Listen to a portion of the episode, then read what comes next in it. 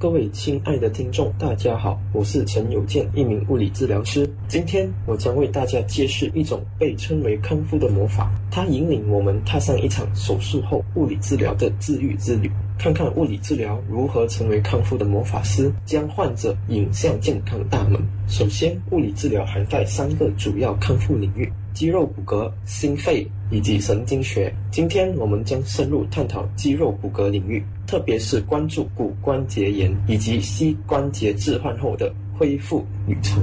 骨关节炎可能在我们身边有很多人正在面对，或者我们自己也可能有所感受。它是一种关节的慢性疾病，主要特征为关节软骨的磨损和炎症。这可能听起来比较抽象，但它的确对我们的日常生活和活动有着深远的影响。首先，让我们来了解一下骨关节炎是如何产生的。正常情况下，我们的关节由软骨覆盖，这个软骨就像关节的润滑油，让骨头在运动中畅顺无阻。然而，在骨关节炎中，自成软骨逐渐磨损，骨头直接接触，导致疼痛、肿胀和关节功能的下降。骨关节炎风险因素有许多，例如年龄、性别、家族历史、肥胖、关节损伤和职业危险因素。那么我们如何区别骨关节炎呢？首先要留意关节是否出现疼痛，特别是在活动或者负重时，关节的僵硬感、肿胀、活动受限，也可能是骨关节炎的症状。如果你有这些症状，建议及时咨询医生进行详细的检查。治疗骨关节炎，早发现早治疗是关键。医生可能建议一系列的治疗措施。包括药物、物理治疗和生活方式的改变，在一些情况下，手术可能是必要的，尤其是当关节功能受到严重损伤时。在我们日常生活中，我们也可以通过保持适当的运动、维持健康的体重、注意关节保护等方式来降低患上骨关节炎的风险。让我们从骨关节的四个阶段入手。第零阶段是前期。描述了关节在疾病显现前的正常状态，症状不明显，但可能存在一些关节内层变化。治疗方式因个人而异，包括非处方药、补充剂和生活方式的改变。第一阶段被认为是早期，关节间软骨逐渐减少，但症状较轻。治疗主要是通过生活方式改变、补充剂和非处方药，如需要可以考虑疼痛管理。第二阶段。骨刺增大，关节间空间稍微缩小，软骨开始受损。症状可能包括运动时的轻微疼痛和关节弯曲困难。治疗包括非处方药、改变生活习惯和适度运动。第三阶段是中度，软骨明显受损，关节间空间缩小，骨刺增多。症状包括运动时的频密疼痛、早晨僵硬和关节肿胀。诊断依赖于症状和检查，治疗主要是非处方药、物理治疗和生活方式的改变。最后第四阶段是严重阶段，关节软骨严重受损，疼痛剧烈，活动受限，治疗可能需要侵入性手术，如关节置换手术。爱生活节目内容只供参考，不能作为治疗或法律依据。因为喜欢自己的生活才会变好，而不是生活变好了以后才喜欢自己。让我们一起回归生活本质，慢活、乐活，享受生活，爱生活。大家好，我是陈友健，物理治疗师。亲爱的听众朋友们，是否对膝关节置换手术的步骤感到好奇呢？让我们一起来揭开这神奇手术的面纱。第一步，麻醉。手术前，患者会在医生和个人的共同选择下接受全身麻醉或局部麻醉，确保在手术中无痛感。这是为了在手术过程中感到最小的不适。第二步，切口。外科医生将在膝关节附近巧妙地画出一个精准的切口，通常位于膝盖正前方。这个切口是进入手术区域的门户，确保医生可以精准地进行操作。第三步，骨头准备。外科医生会巧妙地移除受损的髌骨，是我们物理知晓的膝盖骨和筋骨上的一部分，为接下来植入人工关节组件创造必要的空间。这一步是为了新的关节做好准备，为康复铺平道路。第四步，医生将由金属和塑料制成的人工关节组件巧妙地植入患者的膝关节。这些组件包括金属大腿骨和筋骨组件，以及塑料制成的垫片。它们如同艺术般的模拟了自然膝关节的功能，为患者带来更舒畅的运动。第五步，为了确保新植入的关节能够稳固连接，外科医生可能会对周围的韧带和软组织进行精密的调整，这有助提高关节的稳定性，使患者能够更加自如地行走和活动。第六步，缝合和封闭。通常手术区域会被覆盖厚厚的敷料，为伤口的愈合提供温馨的保护。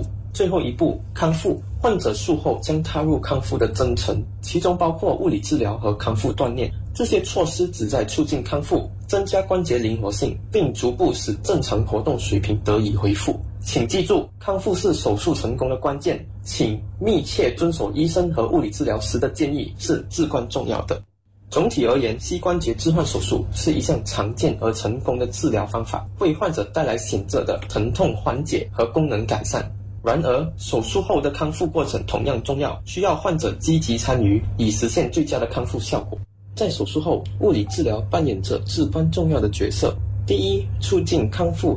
物理治疗专业人员将为每位患者制定独特的康复计划，考虑到患者的个体差异和手术类型。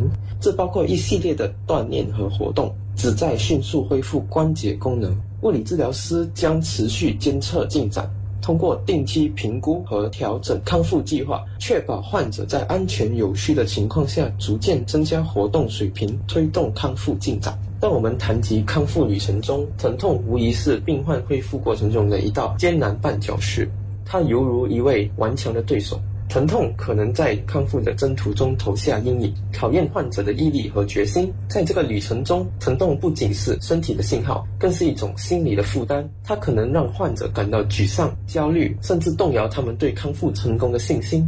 因此，理解、管理和减轻疼痛成为物理治疗的至关重要的任务之一。物理治疗通过多维疼痛缓解策略，如巧妙的按摩、温热和冰敷疗法，不仅仅是在生理上减轻疼痛。